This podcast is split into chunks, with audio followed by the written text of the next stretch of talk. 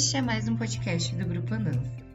O Grupo Andança é um grupo de estudos da Universidade Federal do Espírito Santo, composto por arquitetas, estudantes e professores. Hoje vamos disponibilizar na íntegra mais uma live com o tema Arquitetura Sacra e o Espaço Religioso pós-Concílio Vaticano II. A live é organizada pelo professor Marcelo Ribeiro, docente do curso de Arquitetura e Urbanismo da UVV, com apoio do Andança e do Caldo Espírito Santo. O tema será apresentado por Rogério Lima, da UEMA. Rogério tem graduação em Arquitetura e Urbanismo pela UEMA desenvolve projetos, consultorias e pesquisas na área de BIM e suas aplicações para o patrimônio histórico edificado. E a abordagem da live refere-se ao estudo da arquitetura religiosa, que corresponde a boa parte do que conhecemos como história da arquitetura e das artes. Através dessas edificações, pode-se vislumbrar os caminhos seguidos por nossos predecessores na construção de diversas expressões arquitetônicas e, assim, entender a sociedade, os pensamentos e costumes que as originaram. Neste contexto, encontra-se em especial destaque os templos cristãos. Estes foram ao longo destes dois milênios o rosto da Igreja que moldou boa parte a sociedade ocidental. Como todo espaço construído deve, em forma geral, atender às necessidades das atividades internas para o qual ele foi criado, da mesma forma, o templo cristão nasce com um propósito, com um programa a ser atendido, e este vai sofrendo alterações ao longo dos tempos. Nesta apresentação, pretende-se expor brevemente a evolução do espaço litúrgico como consequência da evolução dos significados e das prescrições litúrgicas desde o Concílio de Trento até o Concílio de Vaticano, assim como demonstrar os impactos da aplicação destas mudanças no patrimônio arquitetônico religioso, avaliando brevemente as possibilidades de adaptação dos templos à nova liturgia a partir de experiências com igrejas situadas no estado do Maranhão. Participam dessa live Marcelo Ribeiro, Vander Lúcio de Paula e Juan Venturini. Todos são do campo da arquitetura e urbanismo e desenvolvem pesquisas relacionadas ao tema. É, pessoal, esse é o nosso projeto de extensão, Patrimônio Capixaba e Participação Popular, a reabilitação da igreja de Nossa Senhora da Penha em Santa Cruz, Aracruz. Lembrando né, que esse é um projeto de extensão realizado no âmbito da, da Pró-Reitoria de Extensão da UVV, com a participação né, do programa de mestrado Arquicidade e também a própria graduação da UVV, da onde nós temos bolsistas e professores colaboradores. E lembrando aqui os nossos objetivos, né? já assinalando aqui é, primeiro, né, a geração de interesse acadêmico no fortalecimento junto à comunidade, que a gente possa estar envolvendo mais e mais estudantes e professores nesse projeto, o comprometimento né, da, da, do envolvimento das novas gerações, é, dessa população local de Aracruz, de Santa Cruz, para que a gente possa estar também despertando né, nos futuros profissionais de arquitetura uma reflexão quanto a essa importância da preservação uh, ampliar né, a inserção da educação para o patrimônio no cotidiano da, da, comunidade. E aí é uma parte que eu queria depois é, destacar, né, que é o que está em andamento. Né? Atualmente aqui a gente está trabalhando no desenvolvimento dos inventários documentais, alguns levantamentos cadastrais da, própria igreja, desenvolvimento de projetos para reabilitação do conjunto e a participação da comunidade. Né? Então depois eu vou abrir mais detalhes sobre esse andamento e esperamos ainda que a gente consiga gerar publicações divulgando esse trabalho por meio de publicações científicas. Uh, nossa justificativa, né, que aprova esse projeto, o que, que baliza né, a aprovação desse projeto junto à Pró-Reitoria, é justamente essa proposta de uma integração à vida social e à participação social na informação e descentralização da preservação. Esse é um tema constante né, em diferentes é, uh, textos né, dos documentos chamados cartas patrimoniais, e pelo menos uma dezena deles né, citam justamente essa importância da integração e participação social. Então, isso foi uh, uh, o cerne né, da nossa proposta, uh, valorizar essa questão que as recomendações internacionais difundem e trazer né, o interesse e a vontade dessa população para o desenvolvimento desse projeto. Um projeto que tenha justamente a cara dessa população, que traga né, respostas aos anseios deles e que a gente possa estar tá realizando da, da melhor forma, né, das formas técnicas adequadas. Essa é a nossa igreja, né, em Santa Cruz. Aqui a gente já tem uma visão, né? Ela está voltada, né, para frente do, do mar, do, do, rio Mar, né? Que é ali a entrada, né, já do encontro do mar com, a, com o rio. E é um templo do século XIX, né? Já com um traçado mais neoclássico e já com algumas intervenções que aconteceram posteriormente. Aqui a gente vê a nossa igreja, né, eh, de forma geral, né, ela fica centralizada, né, de frente para a praça, para a praça principal, e como eu disse, também voltada para o mar. Aqui são alguns levantamentos de imagens históricas, né, início do século XX, e aqui uma gravura, né, da, da, dos primórdios da construção, quando ela era só uma fachada e por trás ainda funcionava uma pequena é, capela, né, ainda de, de taipa, ainda de é, cobertura de palha. Aqui um pouco do acervo né, de arte sacra existente, as, as imaginárias, né? agora um pouco mais em detalhe. Também nós já estamos trabalhando numa parceria né, para fazer a identificação, para fazer a, a reconhecimento né, iconológico, iconográfico. Aqui também mais algumas imagens históricas de outras épocas. O tempo, quando teve bastante tempo é, abandonado, né, com, com, problemas de conservação, e posteriormente ele foi sendo recuperado pelo interesse dessa própria comunidade. Então, a nossa metodologia né, passa pela, por esse desenvolvimento dos inventários, os levantamentos cadastrais físicos, é, desenvolvimento né, de, de, treinamento, capacitação para os nossos bolsistas e também, como eu já disse, né, reuniões e oficinas com a própria comunidade, né? E a gente quer também fazer a difusão aí, como nós estamos fazendo pelo YouTube, pelas redes. Estamos sempre buscando, né? Essa é, forma de integração, o que, que a, a, as redes, né? Nos permitem hoje. E com isso a gente também, também elaborar nosso cronograma, fluxo de trabalho uh, e também sempre divulgando isso pelas plataformas digitais. Uh, com isso a gente consegue né, ter um certo controle sobre o que, que é a participação nesse projeto e essa participação nos ajuda a continuidade dele, né, para um próximo semestre, para um próximo período de trabalho.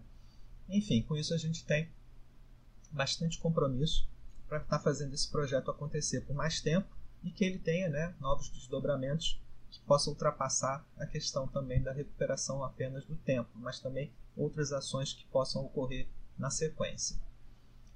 Aqui um pouco do andamento, né? Nós estamos trabalhando atualmente na pesquisa histórica.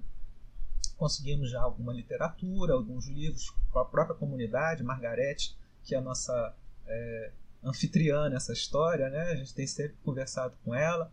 Ela nos conseguiu esse livro muito importante e outras literaturas que a gente já localizou por meio da Sepult, por meio de alguns trabalhos científicos.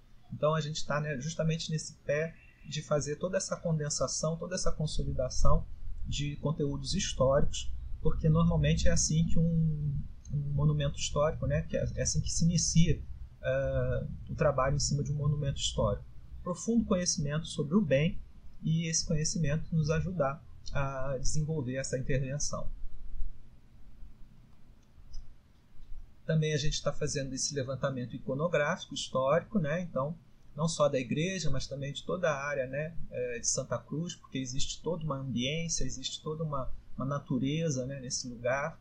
Não, então a gente está buscando aí essas é, imagens antigas, né, imagens históricas, e também contamos aí com a participação da comunidade. Se alguém tiver uh, fotos, se alguém tiver imagens né, do passado e queira compartilhar conosco, é, pode utilizar o nosso e-mail, né? Depois eu vou pedir para o Vander Lúcio repetir o e-mail no chat e aí vocês podem estar enviando as suas colaborações para que a gente possa enriquecer esse acervo e também que ajuda a produção do projeto.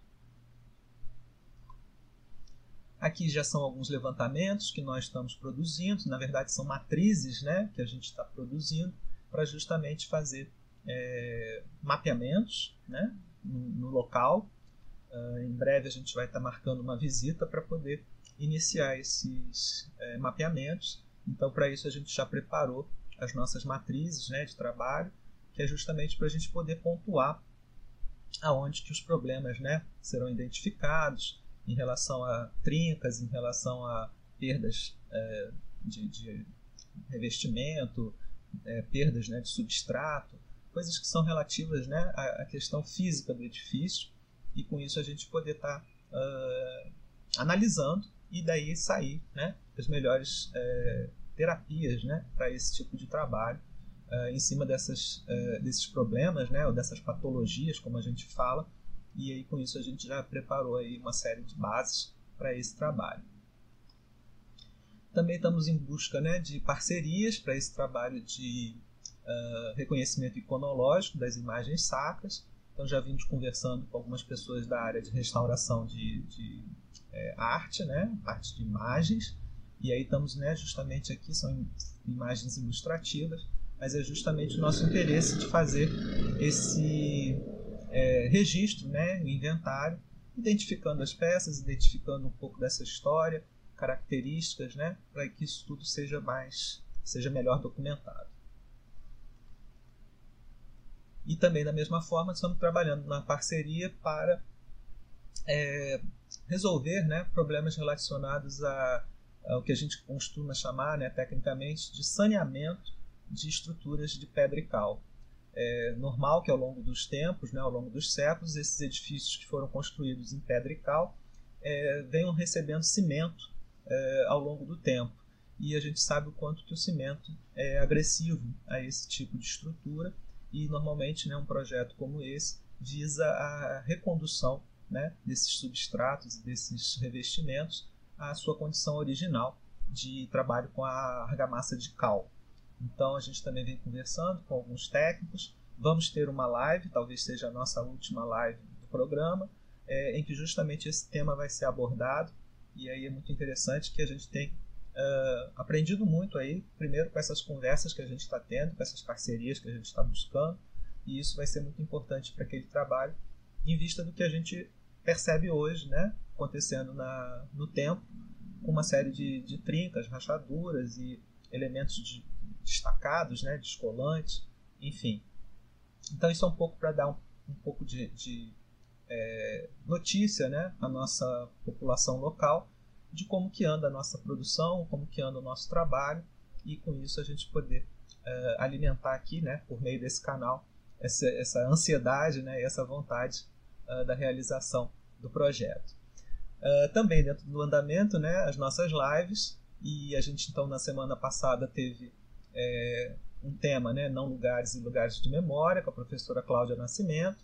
Hoje temos aqui o professor Rogério com Arquitetura Sacra e Espaço Religioso pós-Concílio Vaticano II. E lá no dia 16 vamos ter a professora Andréa Awad, é, Um Olhar Gentil sobre o Meu Lugar.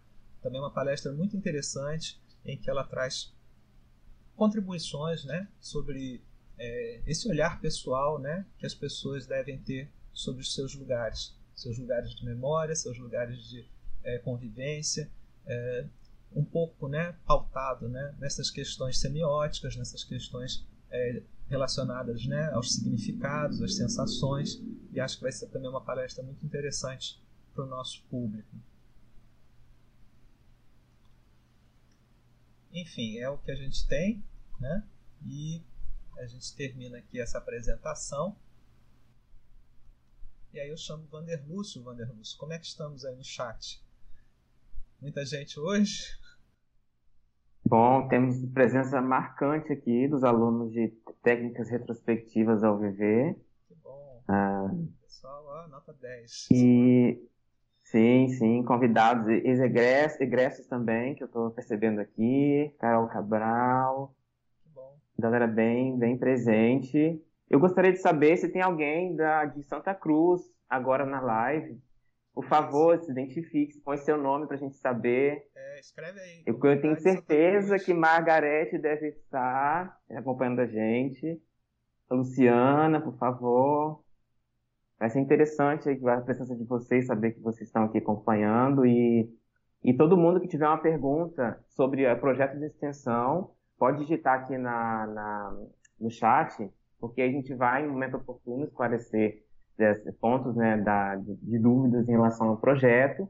E antes da apresentação e durante a apresentação do nosso convidado, vocês também podem mandar as perguntas aqui no chat e sobre o conteúdo do, do nosso convidado. E aí, assim que ele terminar, a gente vai uh, abrir esse espaço para todo mundo que, que, tiver perguntinhas aí para poder um, esclarecer, porque esse vai ser um bate-papo bem interessante. A gente está aqui para aprender um com o outro e a gente vai somar aqui nossos conhecimentos. Eu estou muito ansioso e espero que vocês também estejam ansiosos. E, por favor, pessoal da Santa Cruz, manda aí a, um joinha, fala um alô aí para saber. Lembrando também de que vocês todos podem é, acionar, né, curtir o canal, porque isso é super importante para a gente acionar aí o sininho para que a gente possa estar tá sempre passando as notificações e lembrando para fazer as perguntas durante a apresentação. Depois da apresentação, a gente encerra a entrada de novas perguntas. É, Isso, exatamente. Eu vou chamar então agora o Juan, né, que vai nos dar uma breve fala sobre esse mercado, né, essa área de atuação, como é que é essa área de atuação aqui no Espírito Santo, na nossa região, ele que desde de, de formado né, já vem atuando aí voltado para essa questão do espaço religioso, queria que ele trouxesse um pouco desse olhar uh, local para a gente aqui. Juan, com você a palavra. Boa noite, professor. Boa noite a todos. Noite. Me ouvem bem? Sim. Todos ouvem bem? Sim. É uma satisfação imensa estar aqui. Primeiro, parabéns pelo pelo projeto de extensão, estava acompanhando aqui, babando. É um projeto muito lindo. Parabéns, muito motivador, tá? E para mim é uma alegria muito grande também voltar, né, a participar da UVV que tanto abriu caminhos, né? A gente conversou antes aqui da live e, e como a UVV me abriu portas, me abriu caminhos. Muita gratidão. Bom, sobre o mercado de arquitetura sacra, Primeiro, que eu sou arquiteto convencional, faço projetos de casas, comércio, prédio, enfim, pela empresa Tristão Venturini Arquitetura. E ali, no meu processo acadêmico, eu vejo que eu já fui direcionado a isso, né? Por estar envolvido com a comunidade cristã, né? Dentro da UVV tinha um grupo de oração universitário que eu participava, então é a partir do quinto período eu decidi que eu ia fazer sobre arquitetura sacra, o tema do meu TCC, da minha pesquisa. E, e ali tudo foi acontecendo. Né? É, quando eu me formei, começaram a aparecer projetos de igreja. E eu executava esses projetos, a maioria de, de cunho católicos, tá? por conta, acho que, do meu envolvimento ali com a Igreja Católica. É, e ali eu fui direcionado é, a começar a desenvolver esses projetos. Professor, é assim, são muitas especificidades, é muito critério que tem envolvido, porque não é só questão arquitetônica, ok, né? É, questão de ventilação, iluminação, pé direito, não. Tem toda a questão litúrgica, Sim. que é, é, é muito norteador, a gente brinca que pode se cometer uma heresia se você não projetar dentro de uma questão litúrgica ali, né? Algo fora. É... Corpo de bombeiros, engenharia e por aí vai. Então é muita coisa para compatibilizar num projeto de igreja, né? Assim, então o mercado é, é existe complexidade ali no, nas diretrizes projetuais, mas é, é muito é, é, é como eu posso dizer satisfatório trabalhar com, com um projeto de igreja, tá? Existe mercado, né? Dentro do, do meu escritório, é, eu fiz um MBA em inteligência executiva e ali o meu orientador, eu levei o meu escritório para esse MBA, ele percebeu que eu precisava ter uma marca específica de projetos de igreja é, para eu conseguir é, é, deslanchar nessa área. Porque uma coisa que eu vivo nos projetos comuns do dia a dia é aquela urgência de tudo é para ontem, né? Eu tenho que entregar, enfim. Já no projeto de igreja, não, eu tenho que entregar, mas existe, existem muitas aprovações na comunidade local, é o que vocês estão fazendo. Você foi me mostrando aí é, apresentando, cara, é o meu processo. Entender onde eu estou, estudar aquela edificação, dialogar com a comunidade, né? Depois aprovar esse projeto com a comunidade, com o padre, com a comissão de arte sacra, com a prefeitura, com o corpo de bombeiros. Então, o processo é totalmente diferente de fazer uma casa, um comércio, né? Então, aí ele falou, olha, Juan, se você quiser se desenvolver nessa área, você vai precisar criar uma nova marca. E eu primeiro achei que ele estava doido. Tava dando conta nem de uma empresa, abrir outra, né? Mas eu enxerguei isso mesmo, né? E aí a Petros Arquitetura Sacra é fruto dessa parceria, dessa conversa, desse estudo, desse aprofundamento. E te falo uma coisa, quando é, eu criei a Petros, eu consegui dialogar com o mercado nacional. Então eu saí da minha área de conforto, né? E hoje nós estamos começando ainda, mas eu já tenho projetos executados no Acre, no Pará, em Goiás e por aí vai. Então, é, existe um mercado, é carente esse mercado de pessoas que realmente entendam da liturgia, de lidar com o projeto sacro, a arte, a beleza, né? É, a, a, a, as diretrizes pós-conciliar, né? porque existe sim uma, uma diretriz que é totalmente diferente após pós-concílio Vaticano II, acredito que o professor deva esclarecer, ou eu também posso esclarecer, né? Enfim, é...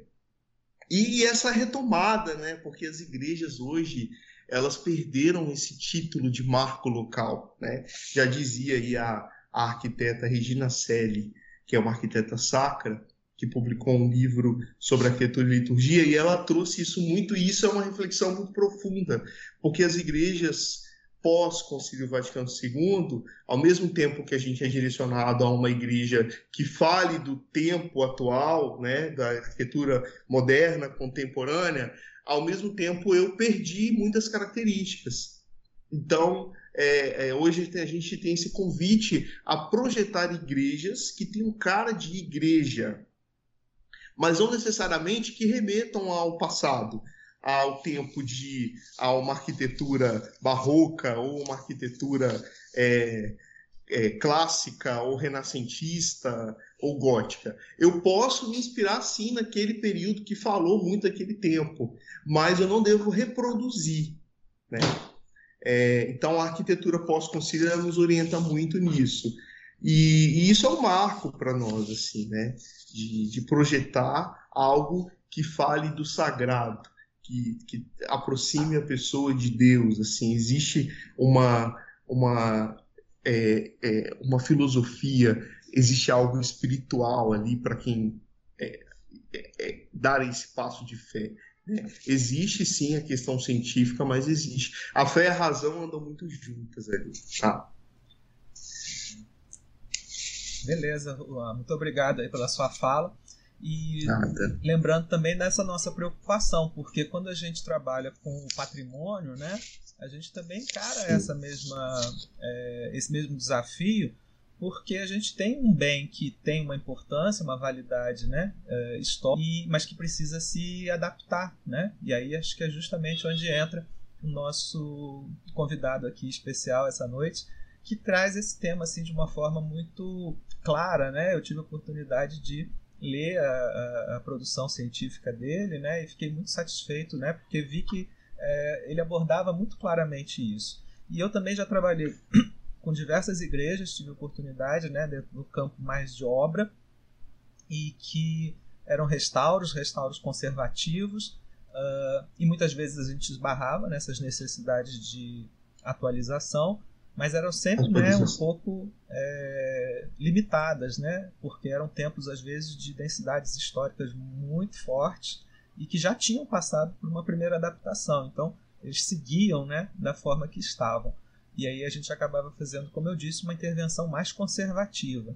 Mas no nosso caso, eu acredito que a gente tem um espaço né, uh, histórico, mas ao mesmo tempo vivo, muito vivo, com essa participação popular, né? E aí as demandas contemporâneas de, de, de, desse, desse, desse novo, né, é, dessa nova liturgia, né, ela realmente carece de que a gente traga essas melhores condições, né, como você falou, segurança, sonorização, iluminação e tudo que a própria liturgia vai uh, demandar desse novo espaço. Então, eu saúdo aqui a chegada e a presença do professor Rogério, muito obrigado mais uma vez e deixo com você, Rogério, então, a nossa palavra agora, para que a gente possa estar tá ouvindo um pouco mais sobre esse assunto que é tão rico. Boa noite, Rogério. Boa noite, Luiz. Primeiramente, muito obrigado pelo convite. Estar aqui é sempre uma satisfação tratar desse tema que me é muito caro, ser muito, é, muito bom grado. É, boa noite também ao Juan. Prazer, Juan. Prazer, Vander Lúcio. Obrigado por estarem aqui também uhum. e, e, pelo convite. A todos que estão nos ouvindo também, é, agradeço a presença. Eu também tive a oportunidade, assim como o Juan comentou, de poder trabalhar desde logo perto da, da, da logo do início da minha formatura na, na arquitetura, é, de trabalhar como desenvolvedor de projetos em igrejas, não necessariamente em igrejas históricas, mas em igrejas de uma forma geral, que a gente fazia não só reforma, mas fazia também projetos do zero. E isso muito em virtude do meu engajamento também. Eu sou católico e, e como as pessoas gostam de dizer, praticante, né? Então, é, esta, este envolvimento com, com os pastorais, e em especial com a Ordem Franciscana Secular, onde eu sou, é, onde eu faço parte, né? Eu sou eu fiz os votos há uns 10 anos atrás, mais ou menos, na Ordem Franciscana Secular. E esse envolvimento acaba por, por levar a fazer uh, diversos projetos de igrejas, não só na minha cidade, mas também em algumas outras cidades do meu estado e alguns estados é, vizinhos, né? E outra vertente é porque eu estudei arquitetura numa cidade que é patrimônio da humanidade, que é São Luís, no Maranhão. E este envolvimento com o patrimônio histórico, então, ele está arraigado ao nosso curso de arquitetura. Né?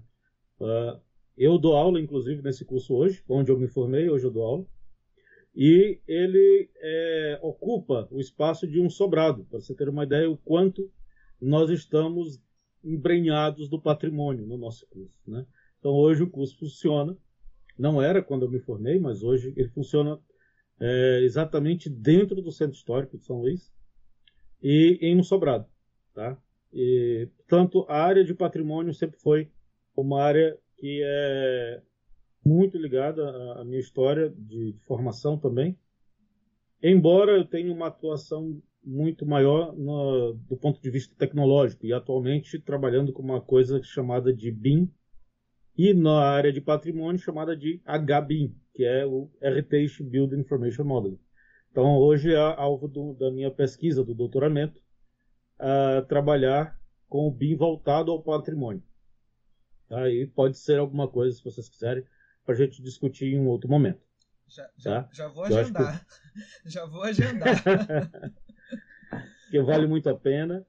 É, é uma metodologia nova que que toda a indústria da construção civil precisa se adaptar e já está se adaptando.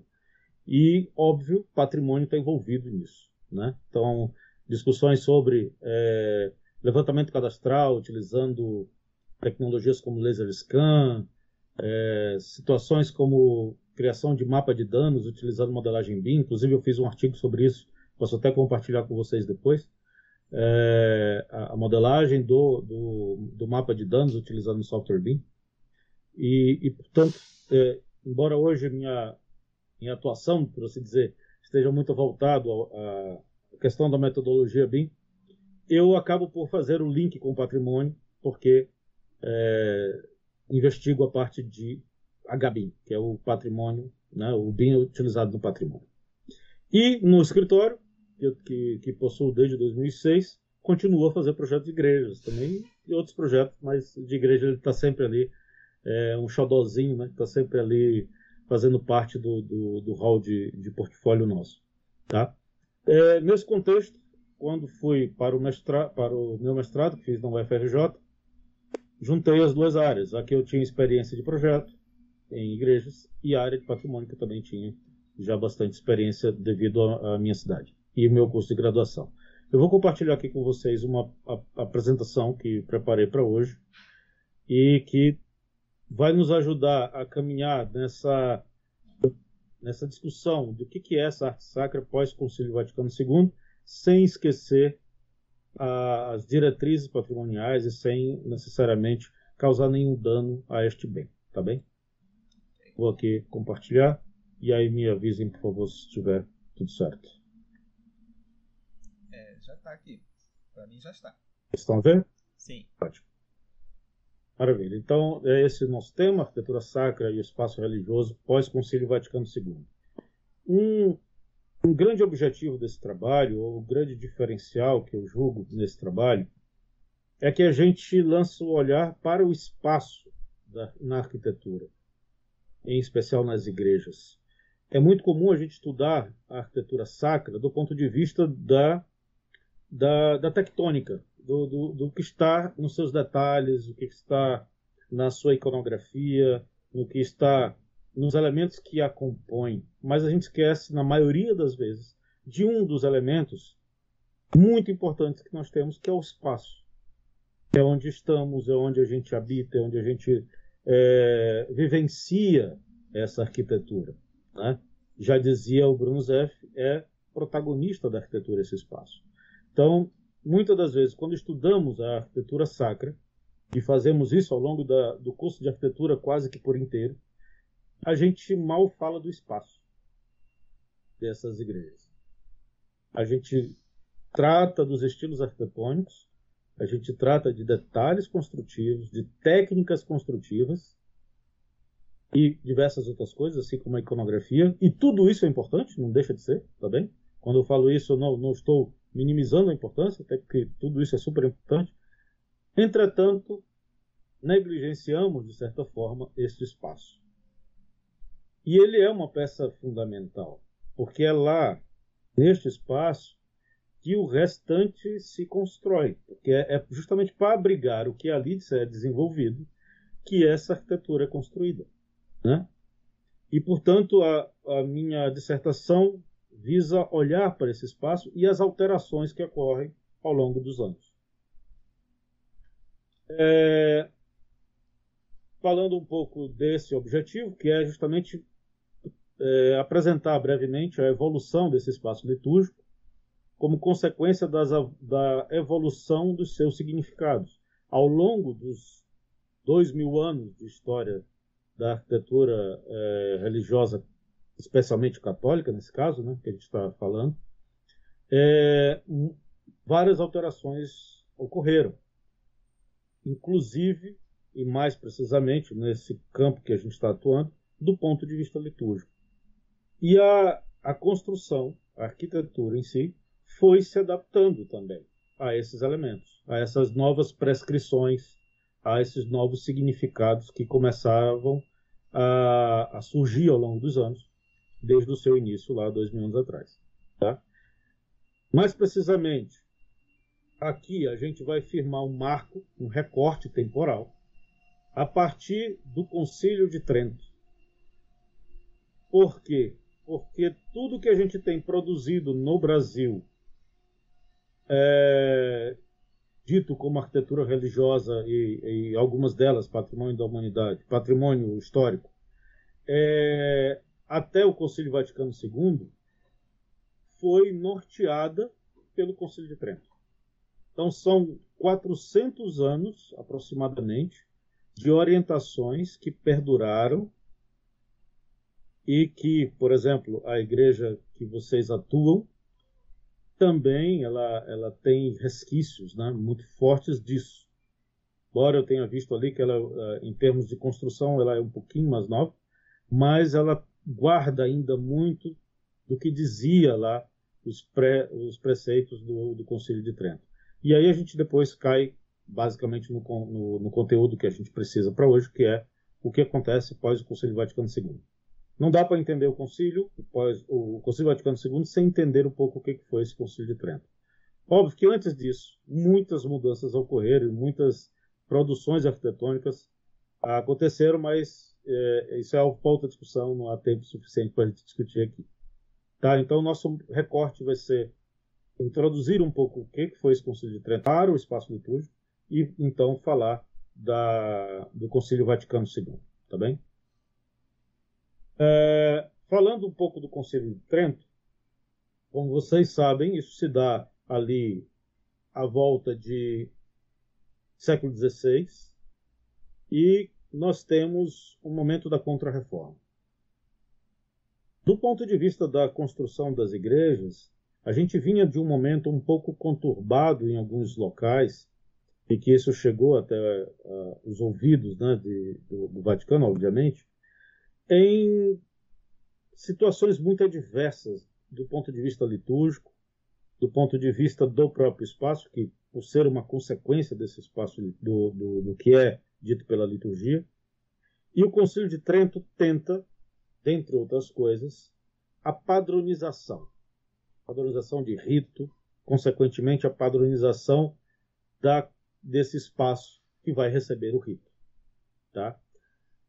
E uma, um documento, ou diversos documentos são escritos em, eh, com este objetivo de padronizar as coisas, e um documento em especial voltado à construção de igrejas é produzido por uh, São Carlo Borromeu, cuja imagem vocês estão vendo aí na tela. Então, Carlo Borromeu era arcebispo de Milão na época, é, participou do Conselho de Trento e voltou para casa com esta incumbência de criar uma espécie de é, prescrições ou instruções detalhadas de como as igrejas deveriam ser construídas. Tá? Quando a gente compara o que ele propõe com algumas das produções que existiam antes, é, a gente entende por que era tão importante fazer essas prescrições, tá? De tanto que a coisa estava dispersa, estava, como eu disse, até com algumas coisas absurdas sendo produzidas em diversas partes do mundo. Então ele pega, cria um documento, que é esse que vocês estão vendo aqui na tela, Instruções Fabrica, é, Suppelestis Ecclesiasticae, 1577. E este documento serve de base para que aqui no Brasil uh, fosse escrito também um documento, em 1707, chamado de Construções Primeiras do Arcebispado da Bahia. E, do ponto de vista da, das instruções para a construção de igreja, ele bebe no documento do Borromeu. Tá? Então, só aí são 200 anos, mais ou menos, que separam os dois documentos, para você ver o quão ficou importante esse documento e quanto ele, ele se realmente se proliferou dentro da igreja. Até porque uma das prescrições do próprio Conselho de Trento é que o bispo era deveria ser consultado para a construção desta nova igreja e ele deveria meio que aprovar essa nova construção. E ele se embasava, obviamente, nos documentos oficiais, dentre eles o do Borromeu. Tá bem? Então isso causa uma, uma grande padronização efetiva dentro da igreja. Tá? O que que essa diretriz traz? Uma série de coisas. Ele é, é falando aqui do, do, ponto de vista tecnológico, né, no qual eu me insiro hoje muito, ele é uma parametrização da igreja, de como a igreja deveria ser construída. Né? Então a gente tem informações do tipo dimensões, e dimensões não só tem que ser tantos metros, mas não, dimensões relativas, no sentido de tal coisa tem que ser tanto, tanto em relação a tal coisa, por isso é paramétrico também. Por isso que eu comentei que era paramétrico.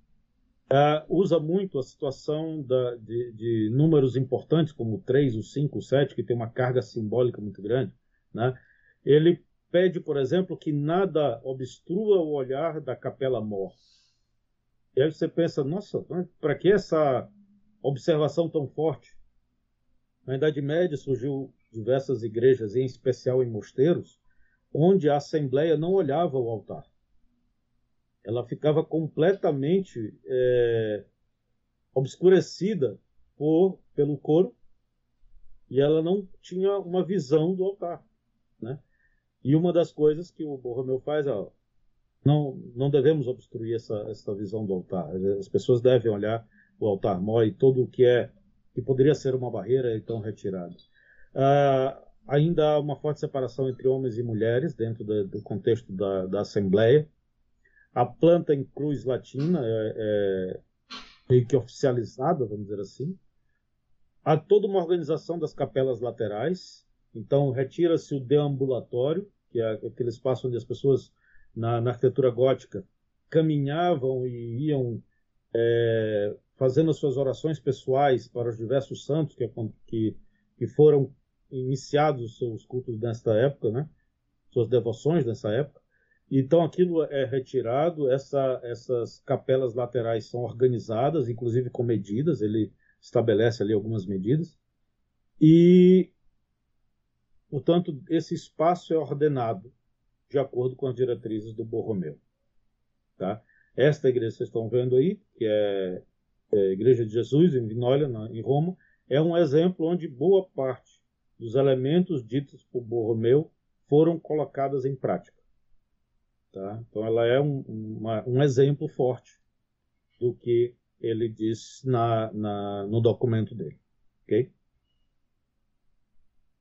Uh, falando especificamente do altar, e isso porque nós vamos retomar ele no Concílio Vaticano II, é, aqui ao lado vocês têm uma, um gráfico de como era a dinâmica do celebrante, do leigo e também do acólito dentro desse espaço que era o altar-mor. Tá? É, hoje a gente chama muito mais de presbitério, né? mas a nomenclatura da época era muito forte chamar de altar-mor. Então a gente tem a, a figura do celebrante que se direciona para o altar. Esse altar transforma-se ao longo dos anos em quase que uma bancada que fica tem, fica ligada ao retábulo inteiro. Isso é uma transformação do altar mor, porque originalmente ele não era assim. Tá? Originalmente ele era uma peça solta, como é hoje. O Concílio Vaticano resgata isso, o Vaticano II resgata isso. Então, ao longo do tempo, ele vai é, se deslocando até que ele ganhe essa forma alongada, que também tem uma origem específica para isso, e ele se une ao retábulo e a gente vê a peça fundamental que é o sacrário aqui em uma posição de destaque. O celebrante faz a, a boa parte da sua celebração aqui, ele se desloca para as laterais para as leituras da, da palavra, tanto das epístolas quanto do evangelho. Portanto, a presença do, do leigo na leitura desaparece, né? Aquela a figura do ambão que nós temos hoje na igreja, aqui ela não tem mais. Por que, que não tem mais? Porque antes tinha. Ela só desapareceu ao longo do tempo. E aí o ambão não tem, porque o celebrante ele faz a leitura daqui. O que nós temos ainda é o púlpito para as pregações, só que atenção, o púlpito não é ambão, são duas peças diferentes, tá? Então o púlpito que é utilizado para as pregações né, nessas igrejas é, permanece, ele é bastante utilizado, tanto que a gente tem na nossa literatura vários sermões né, de grandes padres é, que foram feitos dos púlpitos. Né? Ah, o celebrante então se desloca para frente nessa chamada mesa da comunhão, que é o local então onde o leigo, o máximo onde o leigo chega aqui para receber a comunhão. E daqui ele sai para a, a sacristia, coisas assim. Tá? Então a gente tem, além disso, um espaço que é a Assembleia, onde eu já falei havia distinção de homens e mulheres. É... o coro e o retábulo poderiam estar aqui dentro, na lateral do, do, da Capela Mor, mas ele também era comum estar atrás, lá no início da, da, da, da Assembleia. A presença do batistério como piscina, ela é, ela é dita no documento. A pia batismal, ela, no documento das constituições brasileiras, ela é uma exceção. A orientação é que fosse ainda uma a piscina, portanto, o batismo por imersão, mas ah, havia, pela dificuldade que a gente tinha, especialmente aqui no Brasil, é, logo no início, né, na no período colonial, de se fazer uma estrutura como essa, admitia-se fazer com a pia batismal, mas é, foi uma exceção que se tornou regra, né? porque hoje é muito difícil a gente ver um batismo por imersão é, feito com a piscina batismal efetiva. É, Portanto, essa, dinâmica do, do altar-mor, ela é completamente alterada quando a gente vai falar do Concílio Vaticano II. Mas vocês percebem que dentro do contexto das igrejas construída é, à luz do Concílio de Trento, isso é muito forte. Então a gente vê aqui ó, o altar-mor, aqui também, né? Aqui, mesmo com uma, uma dinâmica diferente, nessa capela de São Carlos a Les Quatre Fontaines, é, mas mesmo assim ela tem a figura lá atrás, tá? E assim alguns exemplos de, de é, igrejas produzidas a partir disso, tá? Mas no em meados do século XX nós temos um movimento que inicia-se na Alemanha chamado de movimento litúrgico. O movimento litúrgico ele tem uma aproximação muito grande com o modernismo, né? Portanto, ele prega um pouco a, a limpeza do, dos adornos, ele prega uma arquitetura mais é, funcional, uma arquitetura que tenha um, um, um mais desprendimento é, de detalhes e, e, seja mais focado no, na essência das coisas. E, na ocasião, várias igrejas são produzidas, em especial na Alemanha, é, com esta temática tá? com esta buscando o que na época se dizia o retorno às fontes do, do cristianismo. Como era no princípio? Essa era a reflexão. Como era no princípio? No princípio, os fiéis participavam mais ativamente da igreja. Então, por que, que hoje a gente tem uma grande separação? Porque não deixava de ter. Né? A gente tinha ali a mesa da comunhão, fazia uma separação muito forte entre o que é sagrado do que, que é ainda que assembleia. E esses arquitetos, então, motivados pelo movimento litúrgico e também inspirados pelo modernismo, começam a produzir algumas igrejas bem diferentes do contexto do Concílio de Trento. Então, aqui vocês olham duas, dois exemplos desses. É, a gente vê a centralidade do altar, a gente vê a assembleia que envolve esse espaço, né? E na, aqui na foto uma limpeza total e completa de adornos e, elementos iconográficos. O movimento litúrgico chega no Brasil também, tá? E algumas coisas começam a ser produzidas aqui, alteradas, etc. A gente tem um caso interessante que é na, no Mosteiro de São Bento, no Rio de Janeiro, que um monge, Dom Martinho Michler, veio da, da Alemanha para cá e trouxe algumas dessas teorias consigo. E ele promove esta alteração aqui que a gente consegue ver. A Capela Mor estava lá ao fundo, né, e tudo o que acontecia aqui na celebração, aqui tem o um coro, etc. E nesta outra foto aqui do lado a gente já vê o altar sendo transportado para cá e aqui é, exatamente no transepto passa a ser o nosso presbitério ao resgate também já do Ambão aqui. Tá? É claro que, por essa foto ser mais recente, de 90, já tem uma, alguns ajustes que foram feitos também à luz do Conselho Vaticano II. O que que diz, então, quais foram as alterações que esse conselho nos traz? Então, ele, ele acontece na década de 60, né, em 62 e 65, e ele traz ah, alguns princípios. Por exemplo, participação é, é ativa dos fiéis. Eu preciso construir uma arquitetura que favoreça a participação do fiel. ele tem que estar é, atuante naquela, na, no que está sendo celebrado ali. O espaço tem que ser cristocênico. É claro que isso não está dizendo que a gente deve tirar da igreja toda e qualquer imagem de santo, não é isso. Mas dar a, a, a este espaço a ênfase ao Cristo, que é, é simbolicamente é, representado pelo altar, pela sede e pelo ambão.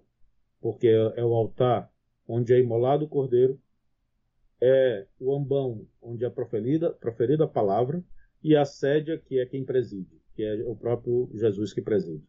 Tá? Então essas três peças elas guardam uma correlação simbólica que muitas das vezes a gente faz com que também os próprios materiais que a compõem tenham uma correlação e, portanto, elas, é, sempre que possível, devem ser de mesmo material e guardar também uma correlação estética, justamente porque os três simbolizam Jesus é, na mesma, só que em diferentes posições. Ele que é imolado, ele que celebra e ele que fala, que nos fala, tá? É, portanto, o altar, que, sim, que é este Jesus, ele precisa ser o centro deste espaço. Não necessariamente o centro é, espacial, tá? Eu não preciso necessariamente ter um círculo e o centro ser o altar. Não é isso que a gente fala mas uh, o foco principal, o, o nosso, as nossas atenções devem se voltar para o altar. Todo o restante deve ser secundário. Uh, as imagens que devem estar presentes devem ser secundárias. Elas devem também nos conduzir ao altar. Isso que é mais bonito. O santo nunca quis ser é, ele próprio a, a essência. Ele nos direciona à essência. Né? Então, ele também, dentro do espaço litúrgico, precisa é, direcionar as pessoas justamente para o altar.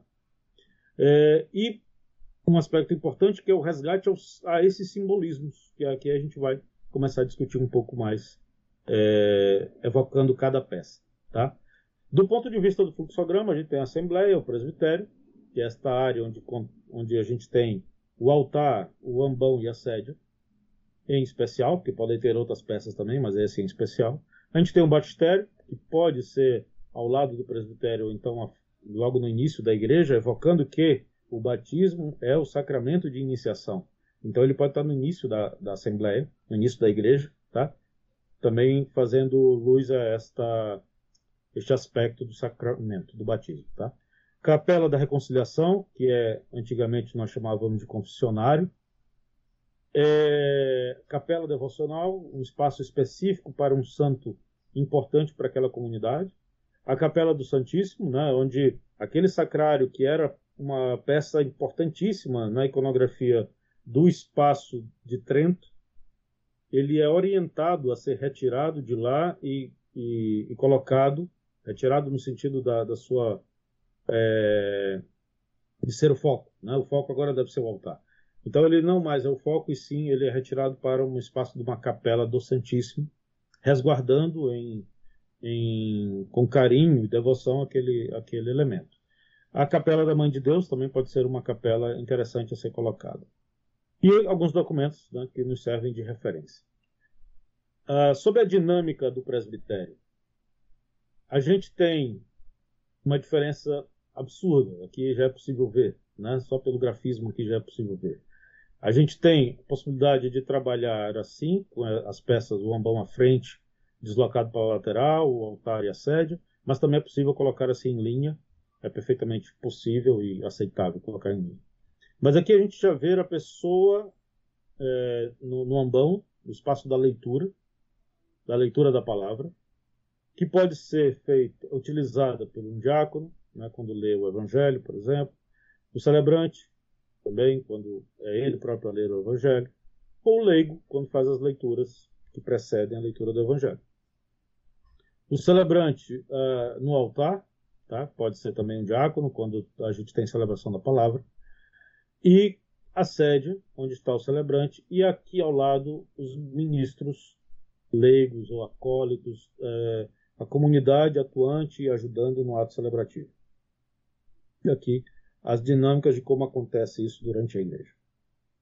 Então, o presbitério é formado por essas três peças, que, como eu já disse, desculpa, simbolizam o Cristo. Uh, aqui alguns exemplos de, de, dessas peças, tá? o altar, ambão e sédia. Então, aqui um altar da São Giovanni Rotondo, na Itália, uh, onde está hoje São Pio de Pietrelcina. Tá? Tem um, um espaço onde ele está lá guardado. Aqui, do Mário Bota, um ambão, e com uma, uma característica que pode ser muito bem trabalhada, que é o ambão, não necessariamente é um móvel, mas ele pode ser um lugar. Então, o que, é que o Mário Bota faz aqui é construir uma espécie de meia-lua aqui, onde o, um semicírculo, né, onde o leitor vem, entra nesse espaço do ambão e de lá faz a leitura. E aí isso evoca ao, os, o, o ambão do início do, do cristianismo, que eram espaços onde a pessoa subia e, e, realmente era um espaço da leitura. Ele não era um, ele não era um móvel apenas, tá? É um, um que segura o livro. Isso é uma redução absurda que a gente às vezes faz sobre isso e que precisa ser desconstruído. O ambão não é simplesmente um móvel para apoiar o, o, livro, mas ele é, é o espaço onde é proferida a palavra de Deus. Né? Então, quando o, o Mário Bota faz este, este ambão aqui em semicírculo, ele evoca um pouco isso, né? o espaço da palavra, de onde é proferida a palavra. Aqui a gente tem as três, a, o, a sédia, né? e ao lado as, a, as outras cadeiras de apoio, que podem ser feitas, pode ser ocupada por acólito, pode ser ocupada por um, um outro celebrante, né, que esteja fazendo a celebração ali, pode ser também um ministro leigo, ministro da Eucaristia, por exemplo, tá? E é, um outro elemento importante é a Assembleia. A Assembleia começa a ter a possibilidade de explorar outras formas, outras distribuições. É, é comum nas igrejas tridentinas a gente ter a, a, ela longitudinal, né, em cruz latina, e portanto a igreja com bancos um, um atrás dos outros. E no momento que eu digo que o altar é a, o meu centro e para onde as coisas devem ser direcionadas, né, para onde o olhar deve ser direcionado, é, já é possível, então, eu explorar outras distribuições. E aqui a gente vê várias outras distribuições de bancos dessa Assembleia. Tá? Então, a, as soluções arquitetônicas começam a, a, explodir de possibilidades, o que é muito interessante, né? visto que a gente consegue experimentar esse espaço de outras formas. Tá? Uma curiosidade que não, não está aqui, mas eu acho que vale a pena evocar, é que o, a gente ouve falar que antes o celebrante é, rezava de costa para as pessoas e em latim. Né? É muito comum dizer isso. E que no pós-concílio, Vaticano II, o, o, celebrante passou a, a celebrar na língua é, do local e voltado para as pessoas. Isso não é totalmente verdade. Tá? Isso porque é, o celebrante antes, ele, a orientação não é que ele estivesse de costa para as pessoas, mas que ele estivesse é, fazendo as suas orações junto com a Assembleia voltada para o Oriente. Era essa a orientação. Só que como as igrejas também tinham uma orientação onde o altar maior era voltado para o Oriente, ficavam todos voltados para lá. Né? E aí tem alguns, né, criou-se essa, essa história de que o, o padre ficava de costa para as pessoas. Claro, ele estava de costa, realmente. Mas é porque todos estavam juntos, voltados para o Oriente, jogando, jogando as suas orações para o Oriente. Isso é interessante no sentido de que nas basílicas, em, em algumas basílicas romanas, que não tinham essa orientação, as, tinham algumas até que era o contrário, a orientação é, leste-oeste, o altar maior estava ao contrário, o celebrante celebrava de frente com as pessoas. Porque ele, de novo, estava de frente para o Oriente. Então não é o fato de estar, de, não é a Assembleia e ele o, o, a discussão, mas sim todos juntos voltados para o Oriente. Outro elemento interessante é a Capela do, do Santíssimo, né? como eu disse, é um espaço agora que acolhe o Santíssimo, o Sacrário, e deve ser um local acolhedor, um local que evoque a oração, em especial a oração individual. Mas algumas capelas do Santíssimo podem até ser usadas como capelas feriales, isto é, um lugar para missas menores do dia a dia. Tá? Quando você tem uma igreja muito grande, para mil pessoas, por exemplo, muito mais, você pode ter uma, uma capela do Santíssimo onde permita uma celebração para menos pessoas. Tá? A gente chama de capela feriale. E ela pode ter então essa dupla função, ser capela do Santíssimo ou então acolher também pequenas celebrações. Batistério, que de novo é dito que, olha, é possível e é permitido fazer batismos por imersão. É... E esse aqui é um, é um tipo de, de batistério em formato de piscina, né? A pessoa consegue entrar aí e, e realmente mergulhar três vezes. É, embora o batismo é, com a pia batismal não tenha sido retirada, ela continua, né? E, e por isso que ainda é muito utilizada. A Capela da Reconciliação, o antigo confessionário, que muitas das vezes deixa de ser aquele grande móvel que a gente tem no nosso imaginário e agora passa a ser um espaço de conversa. Em alguns espaços desses é, é possível colocar um reparo, porque tem pessoas que têm vergonha, etc. Então é possível botar uma, uma telinha de anteparo ali. Essa inclusive fica é, em Maceió. E, mas é, é, permitido e até de certa forma é, divulgado, que seja um espaço da conversa, um espaço do, da acolhida ali do, da pessoa, né, como evoca ali essa iconografia que tem atrás. Né, o, o bom pastor está ali para acolher suas ovelhas. Tá? A gente tem esse novo espaço litúrgico, portanto, que, que se divide aí em diversas possibilidades de arquitetura e um, um hall muito grande de, de novos espaços que, que são adicionados a, a a esta igreja. Né? A gente tem aqui, como eu já disse, Capela da Mãe de Deus, capelas devocionais, é... enfim, várias outras vezes salas para a família. É... Tem uma igreja que eu ia muito quando estava morando em Lisboa, que tinha chamada Nossa Senhora dos Navegantes, que tinha uma, um espaço dentro da, da Assembleia, que era uma pequena salinha para a mãe ou o pai levar o filho pequeno. Então lá tinha brinquedos, etc. Mas os pais conseguiam participar da celebração porque tinha um grande vidro e caixa de som que impedia que o, o barulho das crianças saía para impedia que saísse para, para a assembleia, mas o áudio de tudo lá dentro, de tudo que estava acontecendo lá fora, ouvia-se aqui dentro. Né? Então era um espaço muito interessante para a família.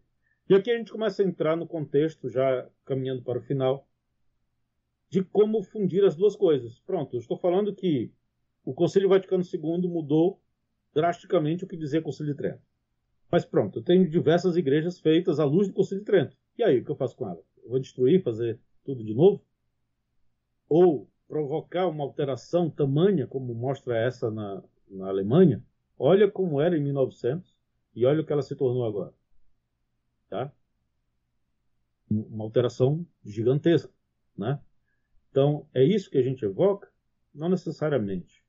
A gente acredita que é possível fazer alterações que não sejam tão danosas ao patrimônio, mas que possam resgatar, ou melhor, adaptar de forma é, diretamente é, ligada ao que diz os preceitos do Conselho Vaticano II, porque essa é a nossa liturgia atual. Tá? E o, a igreja não é um museu embora ela seja uma edificação com uma resiliência adaptativa gigantesca, a gente não pode esquecer que aquilo ali é um espaço vivo de celebração, onde as pessoas estão lá e precisam utilizar corretamente esse espaço. Portanto, adaptá-las é necessário. Tá? E é possível fazer sem danos ao patrimônio. Aqui a gente vê um exemplo. Eu continuo com o retábulo lá atrás, a, o sacrário continua lá atrás, mas surge aqui um novo. surge um altar novo, surge um ambão novo, que até guarda uma relação com o antigo, mesmo a gente sabendo que ele não é antigo, porque há ali um desenho né, que, que demonstra que ele não é antigo. Mas há ali um, uma cor que, que não é agressiva, né, que está dentro da mesma paleta de cores do restante. Então, ela, ela tende a se moldar sem necessariamente ser agressiva. Aqui outras alterações também, tá? Por exemplo, a Catedral de Milão. Claro, o piso houve ali alguma alteração, mas tudo que é lá atrás permaneceu inalterado, não foi alterado, mas aqui ganha um novo altar central com o seu ambão também. Esta deixa lá atrás o seu retábulo e traz para dentro da nave é, o presbitério. Então, eu tenho aqui o ambão e o altar, e as, os bancos mudam sua distribuição e passam a ficar em volta desse novo presbitério, que por sinal nem ganha piso elevado, ele está no mesmo piso natural da igreja, da, da, nave da igreja. Esta outra, mesma coisa, os bancos são relocados, né? É, em uma das capelas lá atrás acontece uh, sacrário e aqui uh, o novo presbitério. Tá? O, o altar-mor nesta igreja está uh, na, na, posição onde está, foi tirada a foto. Tá? tá na posição aqui do fotógrafo. Outras soluções, essa também na Itália, muito interessante. A gente vê lá atrás o altar-mor também preservado, né? o couro aqui à frente também preservado, mas em vez daquilo estar lá longe, onde o, a Assembleia não podia quase nem ver o altar, este, um novo altar é construído aqui, mais ou menos no, no transepto aqui da, da, da igreja. A sede é colocada logo aqui ao lado e o novo ambão aqui ao lado. Tá? No caso aqui uma cátedra, não é nenhuma sede, porque é o espaço do bispo, tá? Uma cátedra. E aí a gente tem uma peça também muito interessante aqui, que é este é, baldaquino de luz. Baldaquino ficava sobre o altar, dando ênfase àquele espaço. E aqui ele evoca o baldaquino, só que fazendo como luminária. Uma luminária bonita do ponto de vista estético, né? E, claro, totalmente removível, ela não, não compromete o patrimônio, completamente removível. E a gente percebe o quanto essa, essas novas peças dialogam com a estética local, mesmo tendo um traço novo. Então ela, ela diz para todos que ela é uma peça nova, mas ela se integra ao local, né? sem falsear a, a, a sua história. Né? Aqui nós temos uma intervenção na Catedral de Valência, no Rio de Janeiro, né? Também a, o retábulo é todo preservado, inclusive foi restaurado. E a, o altar original que ficava aqui naquela bancada é, permanece do jeito que está, mas ele é inutilizado. Ele não é mais o nosso altar. O altar agora é esta peça em madeira, está logo aqui à frente, e que, portanto, traz mais para perto das pessoas o, o ato celebrativo. Tá?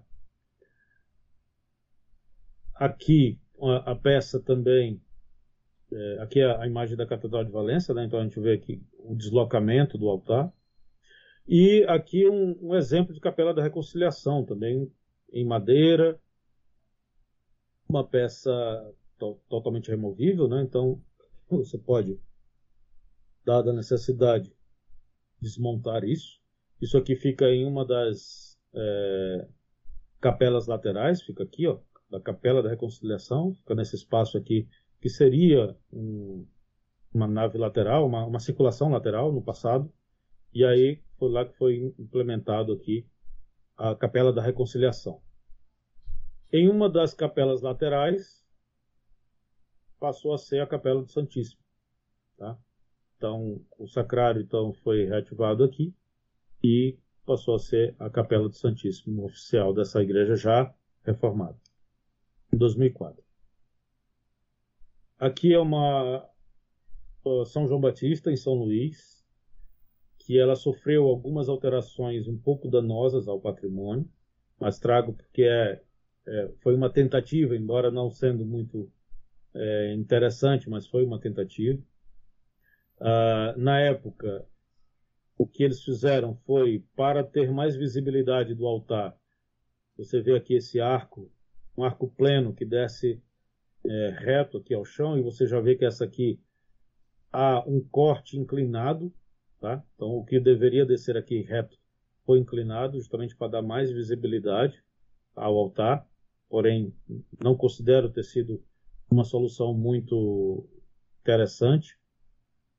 É, essas mudanças das capelas laterais que a gente vê aqui nesse ponto, nesse agora nesse outro estilo, não faz parte dessas adaptações ao Concílio Vaticano II, e sim das adaptações que ela passou uh, para se tornar uma igreja neoclássica. É, houve a inserção, então, deste novo altar. O ambão já fica um pouco mais escondido aqui, vê que ele é escuro, quase que a gente não percebe ele aqui na foto, mas ele está aqui ao lado. E a sede que foi colocada à frente do retábulo. Ela, então, implanta, a gente pode ver mais precisamente essas alterações, o, a capela morta aqui, a original, tá? E é, isso é documentado em 1908. E após a alteração, o que, que houve com essa capela morta? Foi demolido partes da alvenaria laterais.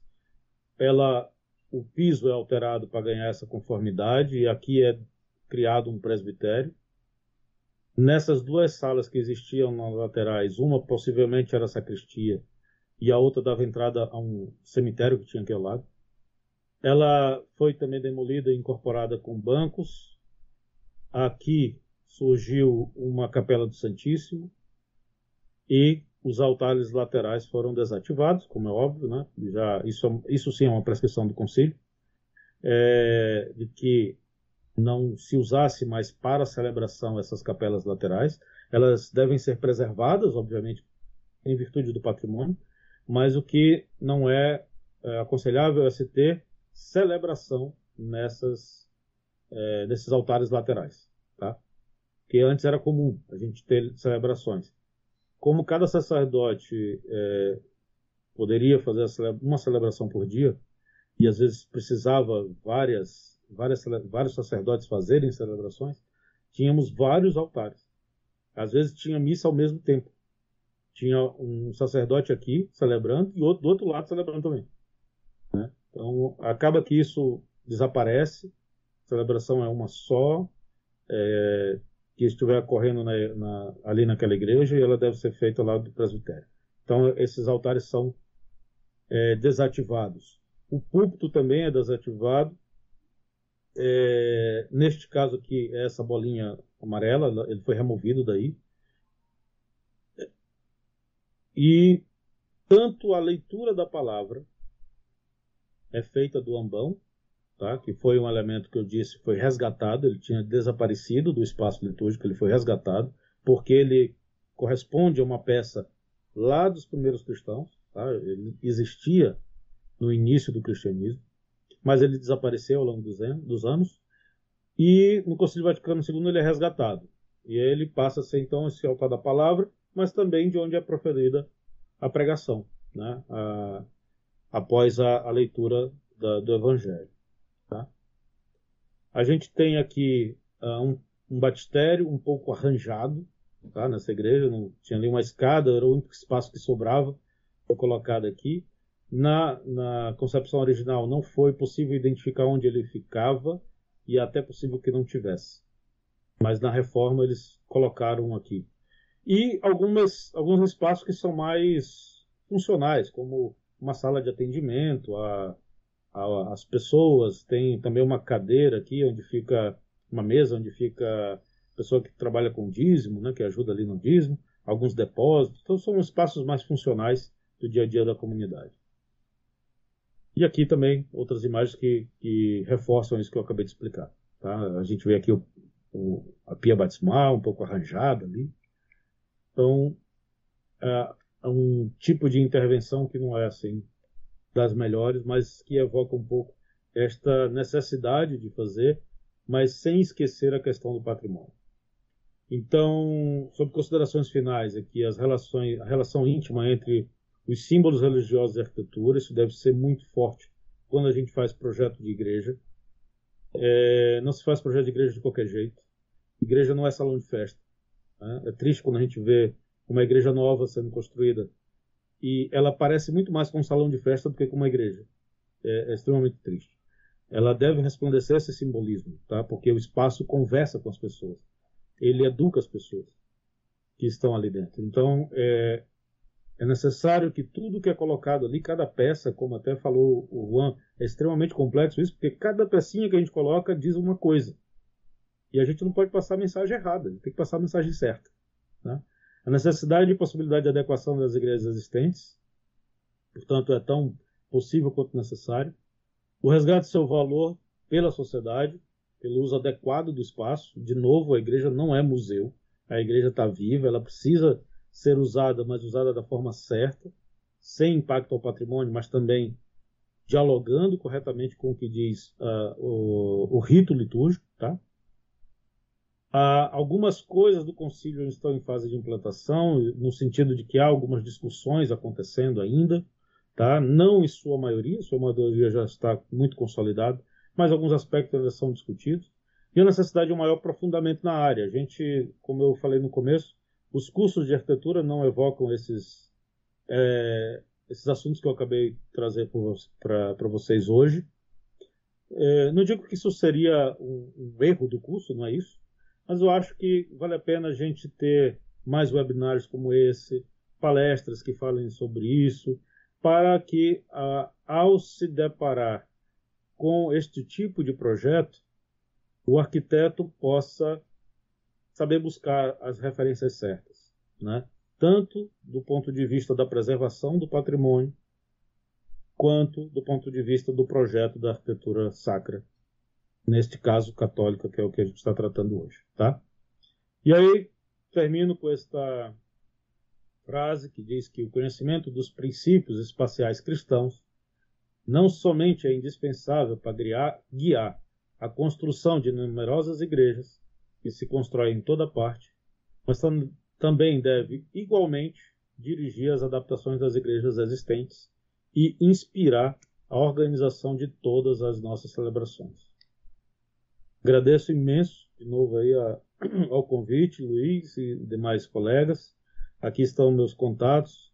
É, eu tenho um blog que trata disso, chamado de arquitetura e liturgia.blogspot.com. Então, muitos desses assuntos que estão aqui estão lá no blog também. Tem um Instagram que é esse mesmo título, Arquitetura e Liturgia. É, e tem meu Instagram pessoal, que é o rogério.lima.arc é, onde aí é muito mais as discussões sobre BIM, que eu comentei no começo, que é levada a esse espaço, bem como um podcast que dei início há pouco tempo, chamado de BIM Verso, onde eu trago discussões a respeito de BIM e em breve terá uma, um, um episódio especificamente sobre HBIM, que eu já estou preparando e logo logo deve ir ao ar. E aí eu aviso também a, a, a vocês se interessarem. Obrigado. E é isso. Estou aberto a perguntas. Ok, Rogério, muito obrigado você.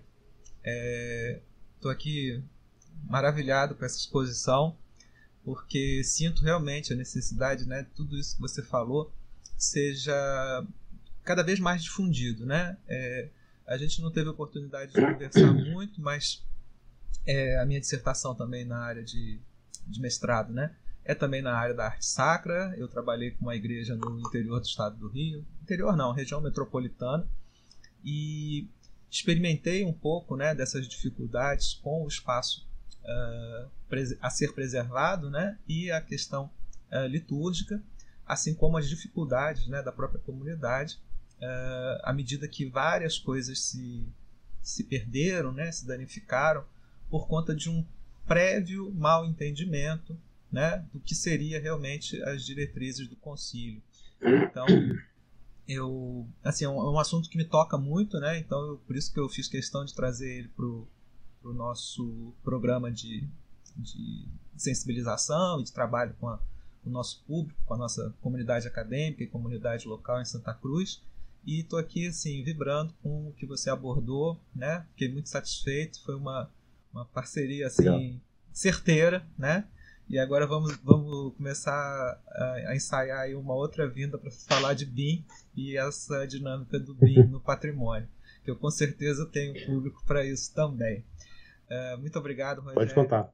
Deixa eu. Obrigado a você. Muito bom. Isso. Deixa eu voltar um pouco aqui para o nosso amigo Vander Lúcio para ele estar tá nos auxiliando aqui na relação com a nossa audiência. Como é que está, Vanderluz? Temos perguntas? Temos algum, alguma participação aí? Temos, temos perguntas. Primeiramente, agradecer essa explanação do Rogério, que foi incrível. Muitos pontos importantíssimos abordados aí, que às vezes a gente entende, o próprio leigo entende essa linguagem nos tempos, e, e que às vezes é, o, o arquiteto profissional precisa ter esse carinho, essa sensibilidade para poder assim melhorar esses espaços que são tão importantes assim para essa questão espiritual também. E a gente, e eu selecionei dúvidas assim que sempre vêm à tona quando a gente fala sobre arquitetura em templos, ah, do espaço litúrgico.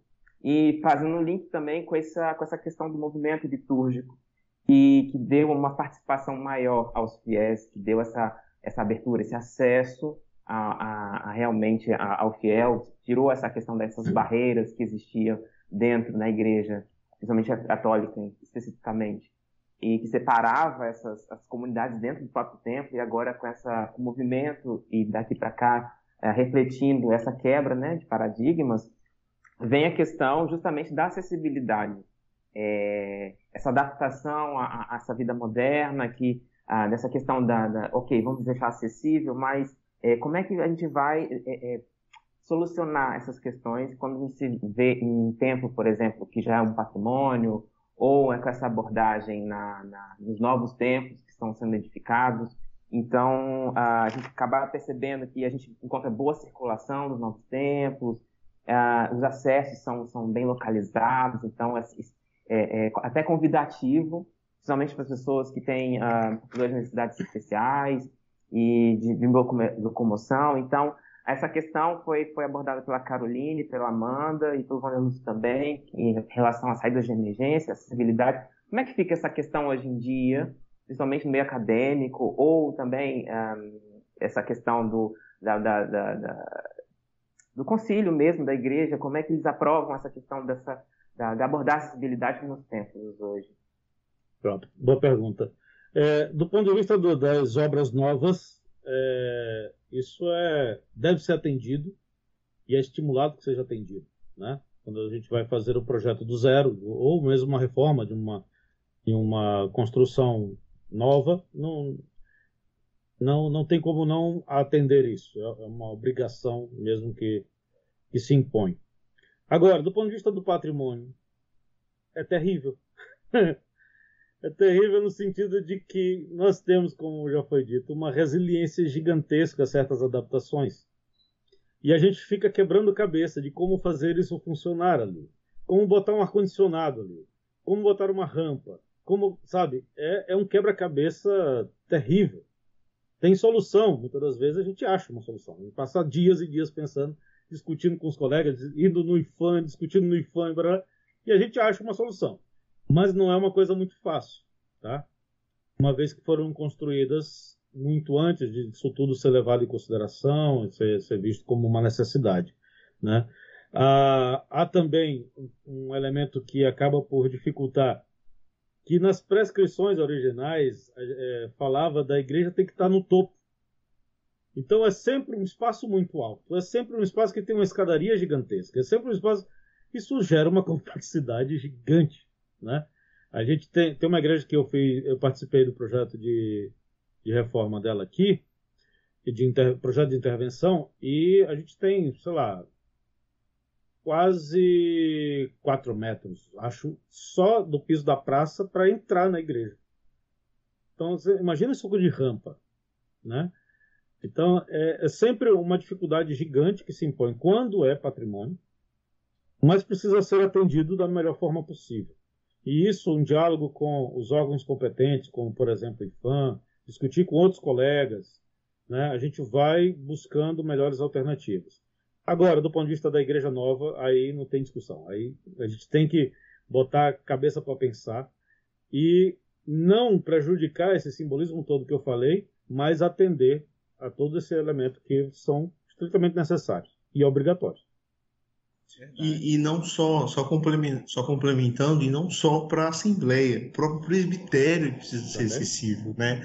Então, imagina, você tem um espaço super compacto, às vezes hoje a gente utiliza dois, três degraus no máximo para um presbitério, como trabalhar uma rampa ali, num espaço tão limitado, né?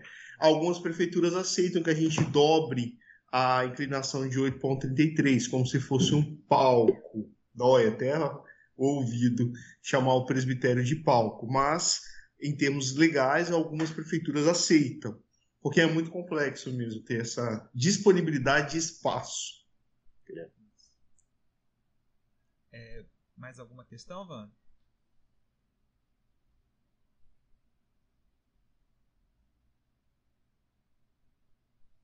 Opa.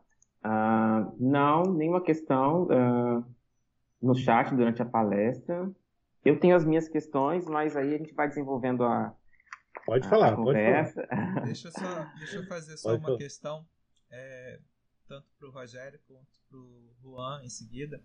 É, em cima dessas transformações, é, o quanto que existe maior ou menor adesão por parte da comunidade? As pessoas que estão acostumadas com determinadas soluções e que a partir de uma intervenção, a partir de uma, é, uma empreitada né, de restauração ou de requalificação do espaço, é, surgem né, novas so soluções e adaptações como, como as prescrições indicam. E, e como que é a adesão das, da, dessas pessoas da comunidade? Existe maior aceitação? Existe compreensão? Né? É, vocês que têm lidado com, com casos aí, como é que tem sido isso? É, no caso Rogério, né, com um pouco mais dentro da área do patrimônio, e também Juan com as adaptações e com as correções de, de projetos é, mais recorrentes que sejam. Certo. É, Luiz, tem uma frase que diz assim: antes de construir a igreja pedra, a gente tem que construir a igreja povo. Verdade. Então, é, dentro desse contexto, uh, antes de qualquer intervenção ou mesmo construção de igrejas do zero, é necessário todo um trabalho com a comunidade. Reuniões, é, eu em algumas vezes fiz palestras, sabe, participei de alguns workshops, fiz workshop, tal, justamente com o intuito de criar aquela consciência do próprio espaço onde essa comunidade se congrega. É, é um conteúdo como eu já disse, pouco explorado, até por quem participa. É, ele, às vezes não tem conhecimento profundo sobre aqueles elementos e tal. E aí a gente precisa fazer esse trabalho justamente para que no momento que seja feito, a, ou que seja proposto mesmo né, o projeto, essa assembleia, essa, esta comunidade entenda o que está sendo proposto. Né, que não é meramente um gosto de quem está fazendo, não é assim, ah, porque eu quero fazer desse. Não, há todo um envolvimento, há toda uma coisa por detrás daquilo. E aí a gente faz esse trabalho, e deve ser feito esse trabalho, né, de uma forma geral, com a participação do, do, do pároco, com a participação dos ministros de liturgia, enfim, invocando mesmo toda a comunidade para que aquilo seja construído junto. Eu lembro que quando eu fiz uma igreja aqui na cidade, uma igreja recente, nova, a gente fez do zero, tinha só uma capelinha em madeira, aí a gente tirou essa capelinha, fizemos uma igreja lá bem grande, é para 1.500 lugares, você tem uma ideia. Nossa. É, gigante, tem estacionamento embaixo dela, tem um centro catequético com três pavimentos, é, é enorme. É um complexo. Né? E ela tem uma arquitetura é, que dialoga com hoje. Ela é extremamente contemporânea, ela ela está dentro de um dos bairros mais nobres da cidade, e, portanto, ela, ela, ela dialoga com esse espaço, que é novo, que é feito de edifícios, que é feito de prédios, etc.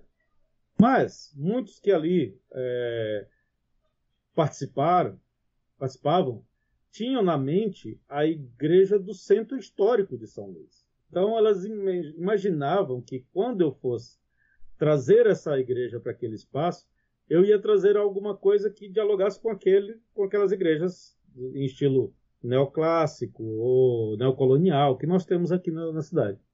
Ao passo que não, eu trouxe outra. E isso causou um espanto. Né? Uau, mas como assim? Que isso é igreja? Aí já vem essas discussões. Né? E uma coisa que a, que a gente fez justamente para desconstruir isso foi o que eu acabei de falar. Uma série de workshops, palestras, e, e aos poucos eles próprios foram vendo que não, que a igreja nunca teve um estilo próprio. Ela nunca teve um estilo de dizer assim, não, igreja só pode ser feita em estilo gótico. Isso nunca houve. Né? Ela sempre se moldou ao estilo da época. A, a igreja sempre buscou e, e sempre foi fruto desse estilo da época. Na época que era o gótico, foi gótico que se construiu. Na época que foi neoclássico, foi neoclássico que se construiu. E assim por diante. Então ela, ela sempre foi ativa na cultura da época. E foi, eles foram percebendo e foram aos poucos se é, entendendo isso. E hoje são grandes defensores da, dessa nova arquitetura, por assim dizer. Que, de novo, não tem nada. É uma arquitetura contemporânea. Mas que difere muito dessas igrejas históricas que a gente falou aqui. Em resumo, a gente pratica pra, é uma, uma catequese né, do é. processo ali de, Exatamente. de projeto, enfim. É, aos tradicionalistas, que existe uma, uma linha assim dentro da igreja de pessoas muito tradicionalistas. Eles não aceitam bem a minha arquitetura, por ser uma coisa mais limpa, mais moderna, enfim. E não está errado. É, existem as linhas de trabalho ali. Então, me contrata aquele que se é, é, é, que tem essa, esse gosto, né, esse perfil, tá? Ótimo. É, porque eu, eu como eu falei, eu, eu tive oportunidade, oportunidade de trabalhar com algumas igrejas né, de alta densidade histórica, né, no caso no Rio de Janeiro e Minas Gerais, e toda a nossa preocupação sempre foi essa, por isso que eu trago esse, esse projeto nessa mesma linha, né, de diálogo com a comunidade, né? Então, a gente sempre buscou né, é, a, a, melhor compreensão né, do, do, das duas partes, né, do, de ambos os lados, uh, para que o que se fizesse né, tivesse toda a preocupação e respeito e reverência ao histórico e às tradições, porque também, como você falou, a, a, existe a igreja templo e existe a igreja congregação. Né? E aí, nesse sentido, a gente tem tradições. Né? E aí, nisso, uh, entendê-las e, e, e reverenciá-las também, né? além do, do monumento físico, além da pedra e cal. Então eu fico assim bem satisfeito de que, que, que ouvir de vocês dois, né, que a gente está no caminho certo, né, de buscar toda essa abordagem que visa essa é, esse compromisso, né, com os interesses, com a vontade, com os desejos da nossa comunidade lá em Santa Cruz. E, e aí, Wander, você tem pergunta? Você ia falar sobre Tem, tem perguntinha. Vai lá. Sim, sim. É justamente sobre essa questão, porque uh, conforme eu fui estudando mais ou menos uh, essa trajetória da, da igreja uh, e os concílios em relação a, a, standardizar um pouco a liturgia, ver o que está acontecendo para poder fazer uma base né, sólida e, e, referencial, eu vi que a igreja se preocupava muito nessa, nessa pluralização da liturgia na, na época. E, e aí, para poder se desvencilhar disso e criar uma coisa só, assim, mais padronizada, e, e me veio na cabeça a questão da, do, do, patrimônio imaterial também, porque imaginando que temos uma comunidade, ela, ela tem uma, a congregação vive um, um, um, uma cultura ali, uma tradição própria local. E, e, e, quando a gente faz arquitetura, a gente pensa na, no, no, na pessoa, na congregação, nas pessoas que vão frequentar esse espaço. Logo, esse, isso vai se refletir, essa tradição local, no espaço litúrgico.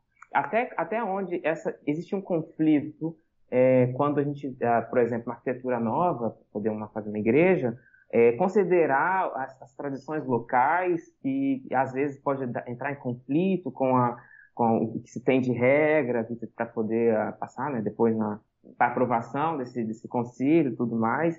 E mas sempre abrir mão dessa pluralização, porque isso é importante também, porque a fé é, é, existe uma frase aí que fala que a verdade é, tem, existe a verdade do, do, cristão, mas cada um também possui sua verdade. Então, uma comunidade às vezes tem um certo peculiaridade na, no rito mesmo, na, nessa coisa do referencial divino, que isso reflete na arquitetura. Então, até que ponto a gente vê isso na, na, no mercado hoje, no caso, né, de construir, é, até onde a gente pode ir para traduzir essa peculiaridade local na arquitetura.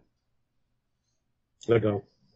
É, André Lúcio, é, existe uma coisa que é o seguinte: isso não é proibido de ser feito, isso você falou, tá? Valorizar a cultura local sempre foi, na verdade, estimulado pela igreja, tá? Agora, a gente não pode é, sobrepor a cultura local ao que é realmente divino. Porque a própria cultura local ela é fruto do divino. Ela, ela, quando bem feita, ela é uma manifestação disso. Né? Então eu, eu devo ter uma coisa e devo respeitar essa coisa e muitas das vezes até incorporar isso na minha igreja quando aquilo evoca o divino quando ela, ela é respeitosa com o divino, quando a gente tem o que é sagrado mantido na, no, no, seu espaço sagrado. Por que eu estou pontuando isso? Porque a gente sabe que existem algumas manifestações que não são assim. Que desvirtuam, vão para outro caminho. Ok? Hum, tudo bem, cada um acredita no que quiser. Mas se eu estou fazendo um espaço, uma construção católica, onde ali vai ter um ritual católico, um culto, uma liturgia católica. Quem é o, o foco das atenções ali, né? É o Cristo e etc. E assim, ele é o, para nós que acreditamos, é e deve ser é, o foco das nossas atenções. O restante que vier é bem-vindo, evocando a esse mesmo Deus, essas mesmas prescrições, e eu posso sim fazer uma, e, e sou até estimulado a fazer. Existem muitas igrejas, para você ter uma ideia, na África, onde a próprio traço africano, em termos de cores, em termos de design, são colocados nas peças litúrgicas, são colocados na iconografia, é colocado nas cores da própria igreja. E isso traz uma, um sentimento de pertencimento muito forte para aquela cultura. Isso é magnífico. Né? Uhum. E, e a, a, gente, como projetista, atentar para isso Sim. é, é, é, é necessidade. É necessário, né, Rogério, que a gente se, esteja atento à realidade local, para que aquela comunidade tenha a aceitação do projeto, da igreja, da liturgia, né? E isso é lindo mesmo, porque eu, eu tenho uma orientação a nível global, e que é totalmente adaptável a cada realidade. Né? Uma, quando, logo quando comecei a fazer projetos, uma coisa que me impactou muito foi uma igreja que eu fiz em Jataí, Goiás. Quando eu me deparei lá, porque aqui no estado do, do Espírito Santo, a maioria das igrejas tem a nave e uma capela do Santíssimo reservada, com uma portinha. Né? Lá não, por uma questão cultural, eles não têm a capela reservada. Ela é integrada à nave não é assim, ou no próprio presbitério ou bem integrado na sem a portinha. Então tive que me atentar a isso e seguir essa orientação deles. Os dois jeitos estão corretos, né? Sim. É importante. Tem uma coisa interessante também que me acabo de me lembrar que é assim, a gente é, busca uma unidade, não necessariamente um padrão. É diferente, né? É, quando dentro da igreja a gente tem diversas. A, a igreja é uma só, é una, católica e apostólica romana, mas dentro da igreja a gente tem diversas formas de experimentar esse Cristo. Né? A gente tem, uh, por exemplo, os franciscanos, onde eu me insiro, a gente tem os beneditinos, que já vêm por uma outra ótica, a gente tem as, as irmãs de clausura, que já fazem sobre uma outra ótica. Então a gente tem vários é, várias formas de experimentar aquilo, várias formas de, de se expressar, né? E, mas em torno disso há uma unidade. Eu acho que essa unidade a gente não pode perder, mesmo em torno do projeto de arquitetura. É não perder isso que é a essência. O restante é muito bem-vindo quando ela favorece essa essência. E, e, muita coisa favorece a essência. Eu vou, eu vou pegar um, um gancho nessa mesma questão e é, levantar uh, o oposto, né? Quando por vezes uh, algumas comunidades, alguns grupos, né, eles é, buscam né, uma adaptação ou, ou uma, é, uma integração com outras práticas que não são próprias deles. Né? E isso às vezes tem muito a ver com a turistificação, com uma visão né, de que é, o turismo pode ser uma alavanca econômica e aí então a gente precisa se adaptar a isso, né? E eu acho, eu particularmente, né, e quero ouvir vocês, eu particularmente eu acho que é, isso não, não deveria ser é, pensado dessa forma, né? Porque é justamente essas peculiaridades, essas características que o turista vai querer é, descobrir, né? Então é interessante quando as pessoas mantêm essa autenticidade, né? E fazem do seu templo a verdade do seu lugar, a verdade do seu tempo. Por isso até que também a próxima palestra, a próxima live é muito importante por conta disso, que, que trata né, desse olhar gentil sobre o seu lugar. Então eu queria só que vocês pudessem comentar um pouco, né? Dessa, às vezes, né, quando ocorre esse tipo de deturpação em que as pessoas têm expectativas que por vezes é, encobrem, né, ou, ou, ou acabam né, é, é, né, a verdade daquele lugar ou a, a, a, as dimensões né, uh, imateriais existentes, em busca de uma cenarização, de uma turistificação eu fico sempre muito triste quando isso é, acontece. É, gostaria de ouvir assim, algum comentário de vocês. Ah, verdade, eu concordo contigo. É, é, um pouco na linha do que eu acabei de falar sobre quando a igreja parece muito salão de festas. Né? Uhum.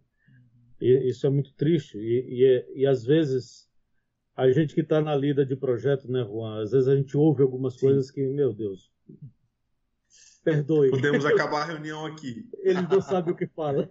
Às vezes é. a gente fica com vontade de dizer isso. Porque há realmente isso, não só do ponto de vista é, do turismo, mas às vezes do ponto de vista de alguns aspectos que, é, digamos, é o que menos importa naquilo ali. Mas às Sim. vezes há uma ênfase gigantesca né, num ponto é, em detrimento da essência. E, e, realmente é muito triste. É, é, é, não perder de vista o seu ponto de partida, como já dizia a, a frase, é fundamental. A gente precisa sempre olhar pra, pra, para o que é fundamental e tudo que vier depois favorecendo esse fundamental é muito bem-vindo. Dá para fazer uma coisa, vamos dizer assim, que tenha um aspecto cenográfico? Até dá. É possível. Tá? Mas sem perder a essência. Né? No caso da igreja, da adaptação a igrejas históricas, a, a gente pode até pegar o gancho daquilo que você falou, Luiz, de ser, às vezes, algumas intervenções é, apenas de conservação. Né? Isso daria para ser um pouco mais além, um pouco menos conservadora? Daria. Desde que isso não seja somente para fazer AUE, mas que seja para poder trazer mesmo da essência para dentro daquele espaço. É, nos dois casos, tanto para evocar o turismo ou mesmo para deixar aquilo quase que congelado no tempo, eu acho que os dois casos têm, têm uma coisa ruim no final, é. que elas dão as costas para a essência. São. Tá? É, é, muito polarizado, né? Fica muito é. é extremo. É isso. Tá. E Juan, você tem alguma visão específica? Como é que é isso? faço das minhas palavras do professor Rogério. É isso aí, polarização total. É. E, e mais então, o, o Vander Lúcio, o pessoal tá tranquilo aí? Como é que tá? Ah, o pessoal tá tranquilo, sem, sem muita Bom, manifestação. Eu vou agradecer então mais uma vez.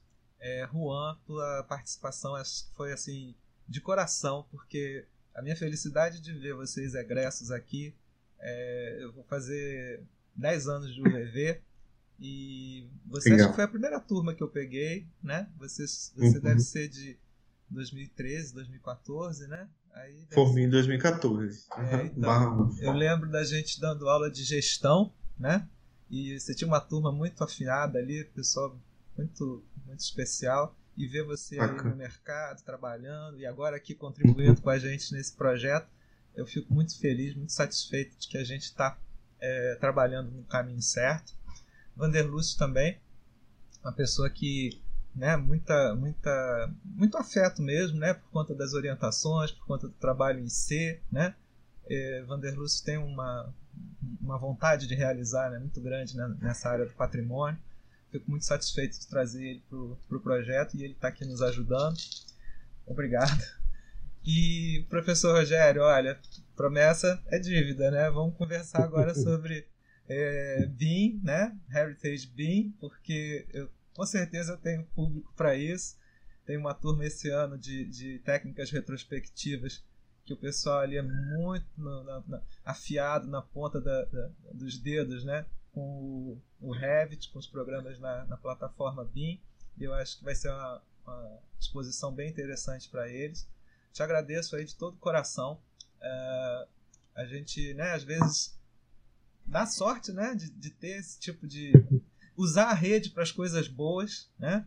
porque tem tanta gente fazendo besteira com as redes, né? Não precisamos nem entrar em detalhes, mas a gente poder usar a rede para fazer bons contatos, boas é, relações e trazer conhecimento, né? Para ampliar, né? O universo do conhecimento, principalmente nessa área que eu é, gosto tanto.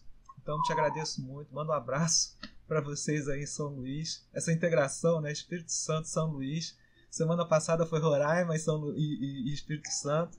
Então a gente está aí numa, numa conversa, né? Norte, Sudeste e, e outras. A, a, próxima depois vai pro, pro Rio e a outra vai pro Rio Grande do Sul. Então a gente está né, é. com essa facilidade e é, expectativa grande. Te agradeço muito, Rogério. Um abraço grande.